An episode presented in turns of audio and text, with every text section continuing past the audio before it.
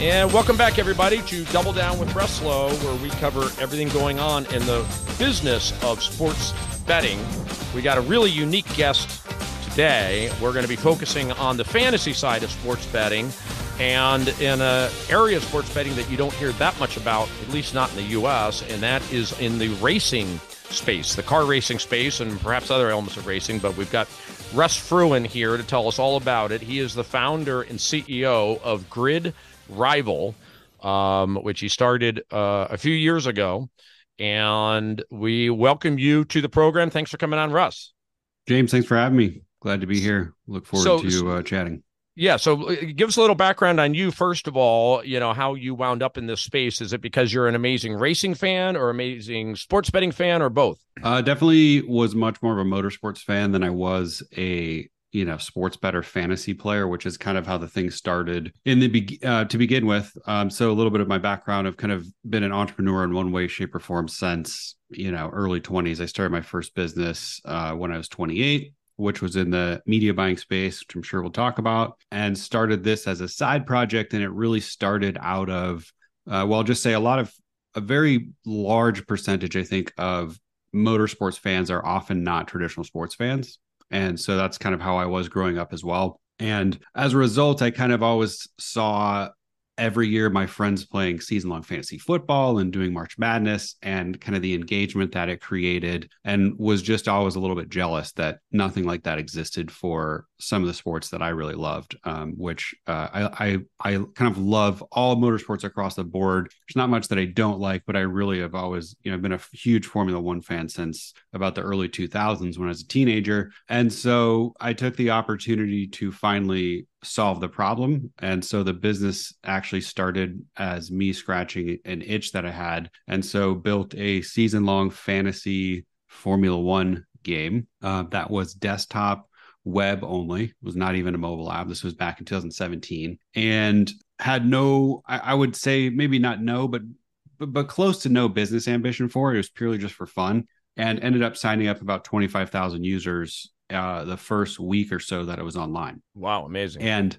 yeah. And so when that happened, I'll just say when that happened, I, kind of opened up my eyes. I was like, wow, there's maybe quite a few more people that wanted to also do this than myself. And I started doing a lot more research on, the audience, the opportunity, was not in a position where I could go do anything with it full-time yet, because I was running another company, was exited that business in late 2019, which, as we all know, was about 6 months after PASPA was repealed, and just put me at a point in life where I was able to assess what was next. And it was really at the intersection of the rise in motorsports that I knew was coming. I didn't necessarily know it was going to, I couldn't have predicted the whole Drive to Survive phenomenon, stuff that's happened with Formula One, but I knew that motorsports was, for the most part, across the board, kind of very undervalued and long overdue for what I would call a digital revolution.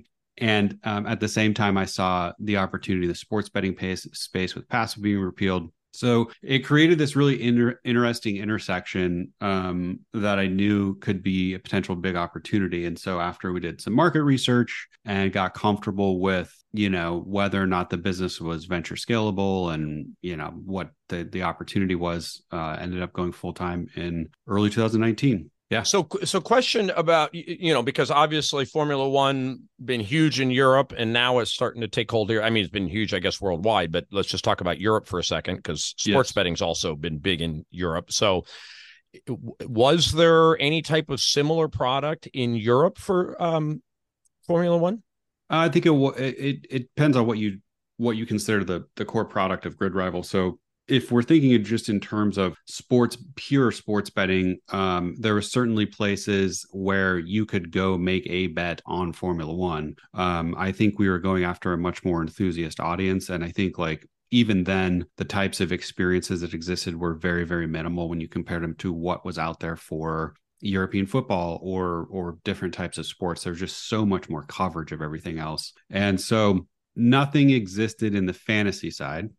So the season-long fantasy product was the thing that we've spent, the most time developing. That's how we started. And that product has, at this point, I think garnered over 300,000 downloads or registered users. And, we haven't had to do a ton of marketing for that. Over half of the growth on that product has come virally from, people inviting other people. So, and then, in the American market, obviously, there's very little when we started. There is increasingly, there's more and more books on the sports betting side, and even on the daily fantasy side, the Prize Picks, Underdogs of the world. Now you can see some, fantasy style games for Formula One, maybe NASCAR, but even then, outside those two, the greater motorsport space, there's just not a lot. There's not a lot of coverage. Well, and then a related question is, to what extent does fantasy sports even exist in Europe? I've never really thought about this before, but we've got it big time in the US, perhaps primarily because it was the only thing that was allowed, whereas Europe was allowed to bet on sports. And so therefore, maybe fantasy didn't take off. What, do you know the answer to that? I can tell you my experience based off of what I hear, obviously somebody who doesn't live there, but and has done a lot of research on it, which is it is certainly growing. I don't think there's anywhere in the world or any sport that compares on the season-long fantasy side than with the NFL. I just think, and I don't think that's because other sports aren't prepared or set up well to do it. It's just because that has been an integral part of the sport for so long. I mean, people were playing fantasy football back before I was born and before the internet existed. So I think the season-long fantasy product, and this is something that we had a lot of hard lessons in, it's a seasonal product, meaning, it's hard to grow it every month over month. It's hard to iterate it because people play it with this full season mindset. And so there's this thing where, you have a growth opportunity for 4 or 5 weeks every single year. And so I think if we're purely talking about kind of the season long, community camaraderie driven, competition driven product versus a true real money gaming, kind of singular, less social product, I think it is catching on. A lot of people I know over there play season long, European football games and participate in other ways. So I do think it's growing. I don't think it's as big as it is in America, but I think it's just a matter of time. Yeah. In fact, in US, it probably started more with baseball, if I'm remembering correctly, right? Yeah, I think I'm not sure. I mean, I researched it a long time ago, and I forget the gentleman's name who kind of, was like, they call him like the godfather of fantasy football, but this was the 60s and 70s, I think. But so, yeah, you're right. Its history is kind of as a social game, but probably some betting among friends, etc. I think it started with baseball, but then became bigger with football, and then it got exempted as being from federal prohibitions that and that's why DraftKings and FanDuel became what they became, and probably never really took off in Europe like it has here. But as you point out, certain sports are pretty conducive to it to the extent people want to do it, such as soccer. And to your point, if we're bucketing fantasy and daily fantasy in different buckets, then my answer might be a little different. I think daily fantasy is much more in its infancy outside of the United States because of exactly what you just said. We have a very weird legal landscape here where whatever you can get in a legal opinion to say as fantasy sports can be operated kind of without the same level of regulation as a true sports book, whereas in the rest of the world, like we have a UK gambling license that we've applied for and were granted. And they don't distinguish between daily fantasy or season long fantasy and true sports betting. If there's money involved and there's a prize and there's consideration, it's regulated. Yeah. So speaking of, how you define fantasy in the US, season long versus daily, what are you guys doing? So we do both. So we started as a season long game. We invested a lot of time in that money and money into that product because it is a really incredible engagement tool, and it creates a lot of viral growth every year. It's not monetized on our app. That product is not. We use it solely as a way to get to grow the user base, to keep them engaged during the season, and ultimately are using it as a tool to introduce people to our paid games, which are I'm sorry. Clarify when you say it's not monetized. Meaning we don't make money off of it. We don't have ads. People don't have to pay for it. It's a completely free product. But are they betting? Our hope is that they will. Yeah, we're just launching one of our first kind of single player kind of pick 'em type products here any day. But sorry, what I mean is when they're playing fantasy season long against other players. Oh, they might be not on our platform though. Gotcha. So you guys are just tracking it for them. Yep. Gotcha. It's the game. It's the gameplay. So on our game is where they, create their leagues, manage their teams, all that sort of stuff. Gotcha. So wouldn't the next step for you guys be, if you chose to, would be to monetize that by saying that, okay, now, it's $100 entry fee or whatever it is. Probably not. Simply because there's so many dynamics that exist with the season long product that just don't exist with the daily type products. Number one, you're having to track something for an entire season. So on our part, just creates a lot more liability for things that go wrong, whether it's data challenges or technology challenges. And it's just not, we just don't have a ton of interest in it. And I also think I think monetizing it that way, the opportunity is not as significant because you're only having one event. If the prize comes at the end of the season, it's just not a ton of opportunities for people to do that. So I think if we did monetize it, we'd probably do it in some totally different way. Mm-hmm.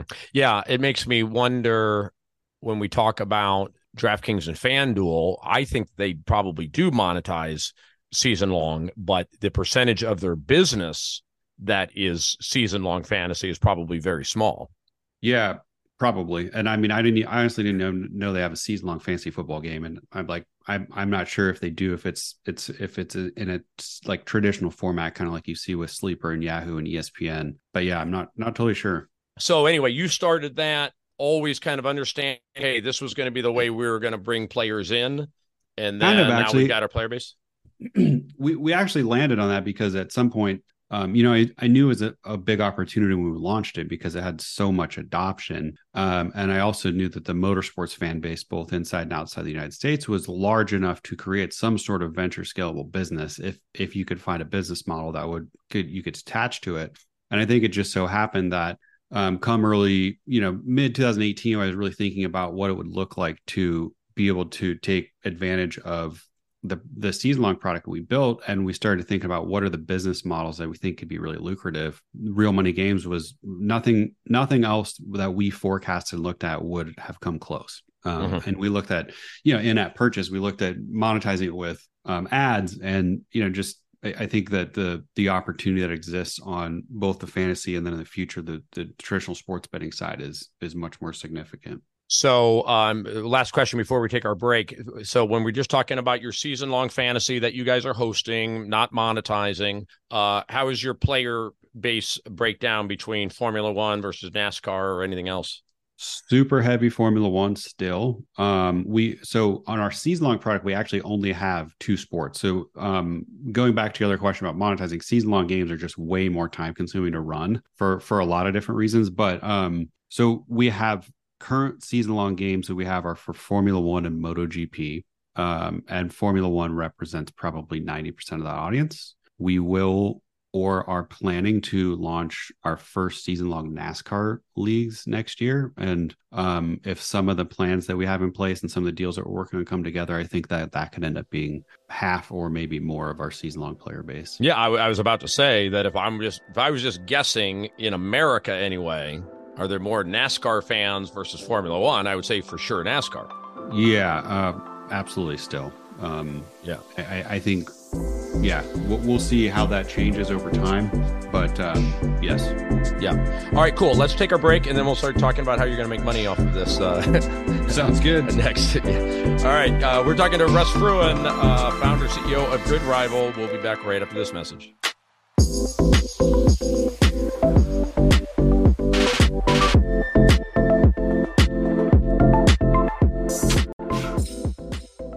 Greetings, fellow seekers of financial success. I'm Chris Rowe. I'm the founder and CEO of True Market Insiders, and I'm here to introduce you to a world of untapped possibilities. At True Market Insiders, we're not just a financial newsletter company. We're your partners on this exhilarating journey through the financial markets. With all of our distinct services, they're meticulously crafted for novices all the way through to experienced traders, and we can make a novice into an experienced trader. Your investment dreams are about to become a reality. What sets us apart? It's simple. Customized education, models, and groundbreaking strategies designed to empower you at every step through investing. Whether you're taking your first leap into investing or you're a seasoned pro, our range of services will match your unique background and aspirations seamlessly. Picture having consistent and direct access to the minds behind your success. I'm joined by two remarkable colleagues, Costa Pacelli, a veteran floor trader with insights that come straight from the trading floor of the Philly Exchange, and Marco Woodser, a visionary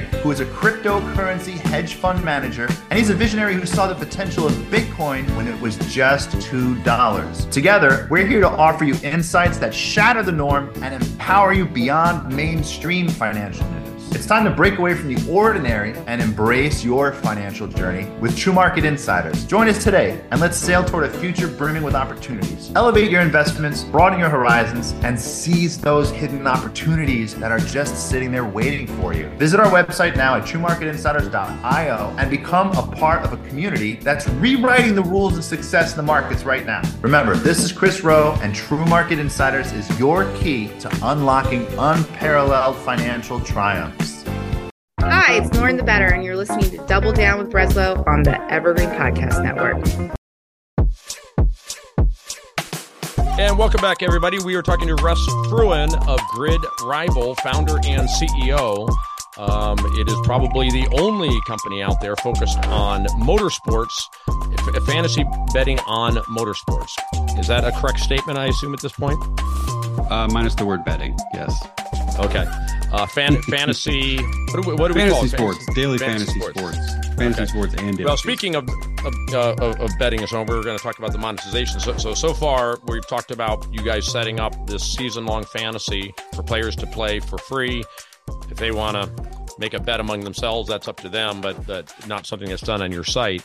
Yeah. And then at some point, you morphed it over into daily fantasy and are monetizing that? We will be, yes, very, very soon. So we have two products that will be launching that we're very excited about. So one is more traditional kind of daily fantasy kind of draft model, right? You pick a lineup, you build a fantasy lineup. It's a salary cap game. So with Formula One, you have to pick 5 drivers and a constructor. With NASCAR, you'll just pick 6 drivers. And then you compete against other players in a number of different formats, head-to-heads, small pools that we're going to be launching, big pools as well, you know, guaranteed contests where you can enter multiple times. So that and, you know, kind of many different iterations of it are what we call our daily fantasy product. Then we're launching a single-player pick'em daily fantasy product as well, which the current daily fantasy product is live in the app. You download GridRival today. You can play, you can download money, or sorry, you can deposit money. The product that should be going live, hopefully any day now, is a kind of more single player pick'em product where you are building kind of a fantasy lineup for a single event, and you get a payout depending on how many picks you guess correctly for the event. Mm-hmm. That's basically the Prize Picks model. Very similar, yes. Right. And so these will be the first games that you're offering where you guys are going to be accepting deposits, paying people out if they win, etc. You got it. And DraftKings and FanDuel, what are they doing in terms of motorsports? Are they doing anything? They are doing some stuff. Yeah. Like I said earlier, it's pretty limited. I actually think they're doing a pretty good job with Formula One and with NASCAR, but, like I said, outside of those two, you know, when you go into most traditional sports betting apps or even fantasy sports apps and you're scrolling through the sports, you know, you usually at the very end of the line, you'll see something that says motorsports, where everything with wheels is they stuff everything with, you know, wheels and an engine in that category. Mm-hmm. And so usually what you'll see is some decent coverage on NASCAR and Formula One, but outside that, you know, you really don't see a lot of stuff like Supercross or Motocross or MotoGP or Formula E or NHRA drag racing. There's all sorts of categories that have really kind of deep and passionate followers that I think are ready to participate with real money. What would be the next biggest? We've talked about, you know, NASCAR and Formula One in the U.S. What would be the next biggest, do you think, as far as fan base? Oh, as far as fan base, I would put IndyCar. IndyCar, right? Yeah, I think IndyCar is a really good product. Got sold to Roger Penske recently, and I think they've been doing a decent job at at growing that brand. So I think IndyCar would be third for sure. And then fourth, I honestly don't know. There's a lot of competing categories that have pretty decent followings. So far from a regulatory standpoint, because you haven't been accepting any deposits or anything, I presume that you've just been up and running in all 50 states and didn't have to really worry about the regulatory side? Yeah, correct. So our season-long fantasy game is global. So we have users all over the world. It is, 90% of players are in the UK, the US, and Canada. And then there's kind of like, there's the remaining 10% are mostly in other parts of Europe where Formula One is very large. But yeah, completely free, unregulated, and can play anywhere you want. And has your business objective simply being to build for now a big player base and not worry about monetizing it up until now? It's always been to monetize it. I think it's been a long road to get there. As you know, there's a lot of, barriers and things that you have to get through. And I think there's other parts of infrastructure in this space that you have to build just to get to market. You have to build a digital wallet. You have to be able to store people's money. There's a lot of different things like that we've been working on over the last 18 months. So the journey started in late 2021, which is when we raised our first kind of venture capital backed seed round. And the whole goal of that was to get everything you're going to see, over the last 30 days and the next 30 days live. So it's always been the plan since I went and started full time. It's been the plan, but it's taken some time to get to market for sure. Right. Well, and of course, there's other ways you theoretically could have monetized it besides taking deposits. Yes. Have you considered others, or has there been any other advertising or any other method of? Yeah, no. Yeah, we did. I think it was just that, as I alluded to, I think none of them were, in our eyes, as long-term lucrative. I think they could have been, if we went that route, I think it could have been a good, maybe lifestyle business. But certainly not something that I think was capable of returning, venture style business opportunities. I think the one path that we saw forward to build a really successful business with a significant valuation was on the real money gaming side. So what does it look like these days to launch in fantasy when you look at it state by state? How many are you able to launch in problem versus some, you have to get licenses? I'll say it depends on what attorney you ask and who writes the legal opinion and all that stuff. But I'll just say, generally speaking, there's about 25 states that you could launch in today if you're building a daily fantasy product without any sort of license. It doesn't mean it's simple. You still have to get, if you get legal opinions, you have to get approval through a bank, you have to get approval through payment processors. So there's still many barriers, but getting an actual license or registering isn't necessarily one of them. There are another, again, give this plus or minus maybe 5, depending on some different things and that are happening. But there's another probably 15 to 20 states where they've said daily fantasy sports is allowed here, but you have to register or you have to get some form of license. And those are anywhere from free in the very early stages to some states are $50,000. And then there's a handful of states that have flat out said, this is sports betting and it's not legal. You can't operate here under any circumstance. Yeah. List a couple of those states for me. Off the top of my head, I believe Washington is one of them. I think Utah is another one. So, yeah, you got some of their usual, your Utahs and your sometimes Hawaii and Alaska, I think. I think actually Nevada might be one of them as well. Again, I don't have the list off the top of my head. And sometimes you got some Bible Belt states that are Texas sure. Has always been like, what about Texas? What about Texas? Is legal. Yeah. Okay. Texas is legal. Legal is not the right term, but, not prohibited. Yeah. Not prohibited. Exactly. California, not prohibited. Florida is obviously a state that, if you've been following any of the news, is kind of, on the fence. There's some early discussions around, what they're going to do over there, but, I didn't realize, I've been following Florida to the extent of the Seminoles and the court cases and sports betting, but does that also apply to fantasy that? Oh, yeah. Yeah. Oh, okay. Florida has not been allowing fantasy, essentially. No, they have. Again, this is like, it's such a gray area. I think allowing is not necessarily the right term. They have certainly not been pursuing any sort of action against any operators that have been there, for including FanDuel or DraftKings for a very long time. I believe it was just last week that some of the bigger daily fantasy operators, Prize Picks, Underdogs, some of those guys were sent cease and desist letters kind of saying, you know, anything that is daily fantasy sports or involves real money is not allowed unless it's through a Seminole tribe. So I've kind of been following it closely.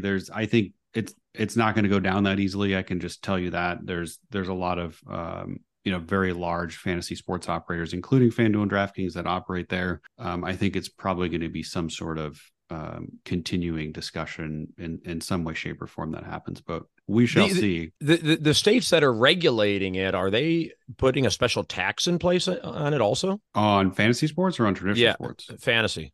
Oh, I'm sure they are. I don't know the exact. You're talking about the states that are requiring like the 15 licensing. Yes. Some of them are. Again, I'm not going to have all these memorized, and this is one of the challenges of operating in this country is every single state is kind of has differing opinions of how they do things. So some may, some may not. Some states have, very peculiar rules around responsible gaming settings you have to have, where some states don't. Some states require you to be able to identify experienced players versus non-experienced players. So taxation is certainly something that fits into that bucket as well. Well, and of course, with regular sports betting, you've got all the importance of geofencing to make sure that your players are in the state that you're legal and licensed in. And when you talk about fantasy, is there any reason that you need to geofence? Absolutely. Other than keeping out of the states that you're not in? But I mean, can I have a player in California in the same fantasy game against a player in Texas? Yes, you can do that. So in the traditional sports betting world, the Money Wire Act kind of comes into place and has created a lot of challenges for that specific scenario. In the fantasy sports space, you can play with another player in a different state. Right. And how much are you tracking the daily fantasy laws pertaining to, these pick'em games where it's, you're not really playing against other players. You pick three and you get a certain payout if all three of them. Yeah, very closely. I mean, the Prize Picks model, basically. Yeah. So we obviously pay close attention to it and have a very well-equipped legal team to help us with some of those issues. So again, another topic that is going to continue. I don't think there's been any specific. There certainly hasn't been any changes to the federal laws of the Unlawful Internet Gaming Enforcement Act that have created kind of this space called daily fantasy and fantasy sports. It's certainly become the forefront of conversation more so over the past 30 to 90 days than the previous year or two. Is it in the courts somewhere? Not that I'm aware of. Uh-huh. I think there's probably more well-equipped people to talk specifically about the exact details of cases and stuff like that. You've got, certainly it's open to being litigated because it does seem like a gray area as far as what's considered fantasy and what's not. And there's a lot of money being made out there by Prize Picks and others on it. And then you got a lot of state attorney generals out there. And then you've got these private attorneys that go out and bring class actions for all the money that their players lost. Yeah. I mean, look, I think we are 4.5 years post PASPA, and in terms of the lifetime of an industry, that's a very small amount of time. And so I think, especially one that's heavily regulated and requires so much changes to the law and lobbying and all the things that are required to make change happen. And so I think over time you're going to see some of these things iterate and move, and it's going to be very interesting to see how they happen. But I think we certainly have a long ways to go. Let's wrap up with this question. How far away are we from seeing a big ad for GridRival on the wall at Daytona? Ooh, wall at Daytona. I would say I could very confidently see that in maybe 2025. Maybe late 2024. I mean, Daytona, the race is in Daytona 500 is here in 3 or 4 months, so we're definitely not going to have it up then. But maybe next year. So, but the first you're going to launch is Formula One and then NASCAR, or you're launching them both at the same time? Nope, those are both going to be live on our Pick'em game when it goes live. NASCAR Daily Fantasy and the kind of traditional Daily Fantasy draft sense will become it's live for Formula One. NASCAR will be coming out probably closer to the end of the NASCAR season. We're actually building that product right now. And pretty close. And people are going to bet on your, not bet, but play your games on your website and on an app. Just on apps right now. And they can download it right now, I assume. Absolutely. Both for Google and Google Play Store and App Store on Apple. Cool. Well, congratulations, Russ, on your success so far. It sounds like a very nice sports betting niche, which is important to find these days, considering the big boys that are out there and tough to compete. We didn't get a chance to talk about your digital marketing background, but I'm sure that is coming in handy big time, because you can have the greatest product in the world, but if you don't get the word out about it and get players on it, it's not going to go anywhere. Yeah, no, I think you're very correct. I think ultimately the biggest challenge that any operator in the space has to solve is user acquisition right now. There's some very big players with a lot of money, and I think the entire strategy around a niche game has really why we've positioned it that way. Just because I think if you come out of the gates and you have sport agnostic platform, you either have to have a very, very unique product, or, you have to be able to raise $50 to $100 million out the gate, like we've seen with Better and, Mojo and some of these other startups that have went more kind of broad as far as sports go. So what is, you have any little secret sauce in how you're going to bring bettors that you want to keep that to yourself? Probably keep it to myself right now, but I think I'll just say, we are really, really focused on product, especially our season-long product, as a top funnel tool. Outside of that, we have a lot of stuff in the pipeline for sure. Yeah, you've already got a ton of players, so you're well on your way. All right, my friend, appreciate it. Russ Fruin, founder and CEO of GridRival, thanks so much for coming on Double Down. Yep, thanks so much for having me. All right, and thank you all for watching and listening to Double Down. We'll be back soon with another great interview. Take care, everyone.